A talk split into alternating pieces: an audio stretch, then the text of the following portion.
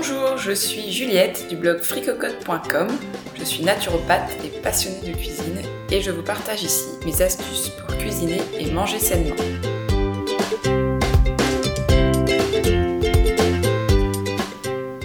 Alors aujourd'hui, je voudrais faire le point sur le gluten. Le gluten, c'est un sujet qui est très discuté euh, depuis plusieurs années, donc vous avez peut-être marre d'en entendre parler, mais je suis sûre que vous avez encore des choses à apprendre. C'est passionnant et je trouve que ça vaut vraiment le coup de faire un résumé pour y voir plus clair et euh, avancer plus sereinement avec votre alimentation, qu'elle soit sans gluten ou pas. Alors déjà, est-ce que vous saviez que le gluten, ce sont des protéines?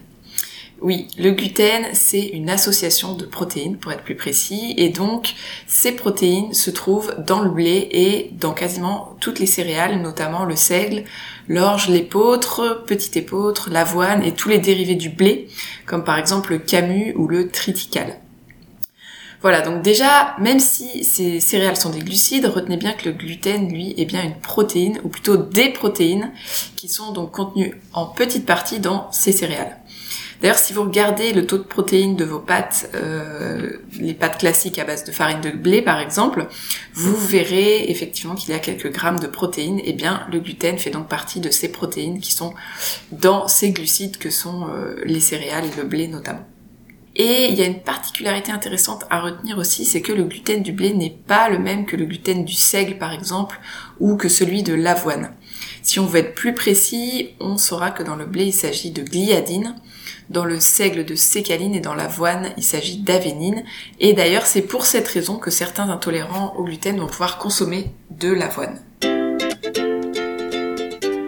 Alors maintenant qu'on sait que le gluten est une protéine, voyons maintenant par quel mécanisme cette protéine, ou ces protéines, plutôt cette association de protéines, peut s'avérer toxique.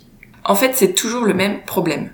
La toxicité, elle débute avec une maldigestion. Tout aliment bien digéré est source de nutriments, tout aliment mal digéré est source de toxiques. Donc, euh, un aliment mal digéré est potentiellement nocif, puisqu'en fait, il va passer dans le système sanguin au niveau de l'intestin grêle comme un nutriment, mais sous une forme qui n'est pas reconnue par l'organisme, qui n'est pas attendue par l'organisme, et ça va entraîner de nombreux désordres. Et le gluten, justement, on a de plus en plus de mal à le digérer totalement. Du coup, au lieu de le découper en petits morceaux, donc euh, ici en acides aminés, puisque c'est une protéine, qui serait des nutriments protéiques pour le corps, eh bien c'est comme si euh, notre intestin n'arrivait pas à terminer le découpage, il reste donc des molécules qui sont trop grosses, et ces molécules trop grosses, eh bien encore une fois, ce ne sont pas des nutriments pour le corps, mais au contraire ce sont des toxiques, mais elles vont quand même passer dans le sang au niveau de l'intestin grêle. Alors ces molécules trop grosses, mal digérées, eh bien elles vont avoir deux conséquences négatives. D'abord, l'intestin devient plus poreux, parce qu'en fait, l'intestin, c'est comme une sorte de passoire, qui serait une passoire à maille fine, euh, qui laisse passer juste les petits nutriments bien découpés dans le sang. Mais si on ne digère pas correctement le gluten, pas complètement, ou d'autres molécules, on a donc ces molécules trop grosses qui, à force, vont en quelque sorte euh, forcer le passage et agrandir les trous de la passoire qu'est notre intestin. Et le problème c'est que c'est un vrai cercle vicieux parce que le passage de ces molécules trop grosses, ça va justement agrandir les trous. Donc encore plus de molécules mal digérées vont passer dans le sang par les trous de l'intestin. Ensuite, deuxième point, eh bien, une fois que ces molécules mal digérées sont dans le sang, comme ce ne sont pas des molécules normalement attendues par le corps, eh bien, elles peuvent avoir des tas et des tas de conséquences puisqu'elles vont perturber tout l'organisme. Alors notamment le système immunitaire et le système nerveux et d'ailleurs on pense que les résidus toxiques du gluten passent la barrière hémato-encéphalique, donc c'est-à-dire qu'ils pénètrent dans le cerveau et c'est pour ça qu'ils peuvent entraîner des perturbations de son fonctionnement. D'ailleurs vous savez peut-être que certains auteurs parlent même de liens entre gluten et certaines formes de dépression, d'autisme ou encore de schizophrénie.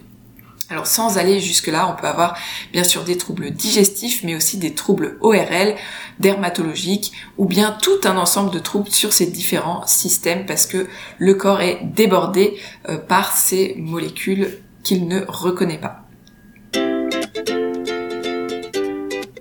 Alors vous allez me dire, mais nos ancêtres mangeaient du pain depuis des dizaines de milliers d'années, comment est-ce possible qu'on s'aperçoive que maintenant de tous ces problèmes avec le gluten? Eh bien en fait sans doute que le blé n'a pas toujours créé autant de problèmes. On va voir pourquoi. En fait, si on résume, il y a trois facteurs qui ont rendu le blé toxique dans les 40 ou 50 dernières années. Alors la première raison, c'est que le blé a été sélectionné génétiquement de façon très très importante à partir des années 80 pour répondre aux besoins de l'industrie agroalimentaire. En fait, l'idée, c'était d'augmenter le taux de gluten dans le blé parce que le gluten, c'est ce qui permet de faire la panification, donc de faire de la pâte à pain bien élastique. Et ça, c'est très pratique pour l'industrie du pain et des pâtisseries. Par contre, pas du tout idéal pour notre système digestif. Donc oui, le blé a beaucoup, beaucoup changé ces dernières décennies et notamment il contient beaucoup plus de gluten qu'avant. D'ailleurs, tant qu'on est sur le sujet, c'est intéressant de savoir aussi que le pain a lui aussi beaucoup changé, puisque aujourd'hui la plupart des pains sont réalisés avec des tas et des tas d'additifs alimentaires très mauvais pour l'organisme et très indigestes, alors qu'auparavant on faisait du pain avec uniquement de la farine, de l'eau, du sel et de la levure. Alors le deuxième facteur qui fait que nous digérons mal le gluten, c'est la présence de métaux lourds et de pesticides dans notre alimentation et dans le blé en lui-même. Parce que, eh bien, il est clairement établi que la présence de métaux lourds perturbe violemment nos enzymes. Et les enzymes, c'est ce qui nous permet justement de bien digérer, de bien découper les aliments en nutriments. Alors je vais vous expliquer ça un peu plus en détail parce que c'est vraiment intéressant.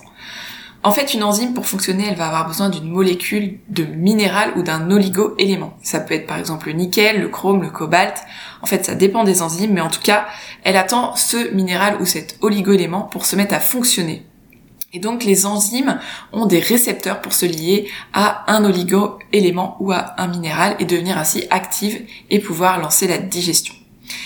Eh bien, quand il y a des métaux lourds dans l'alimentation, ces métaux lourds prennent la place de l'oligo-élément euh, ou du minéral sur le récepteur de l'enzyme. Et donc, au lieu euh, d'être activé grâce à la présence d'oligo-éléments, l'enzyme est au contraire totalement neutralisée par le métal et devient donc inutilisable. Comme l'industrie agroalimentaire a également commencé à utiliser énormément de pesticides à partir des années 70-80, eh bien, on a eu de plus en plus de mal à digérer le gluten puisque nos enzymes sont moins performantes à cause des métaux lourds présents dans le blé.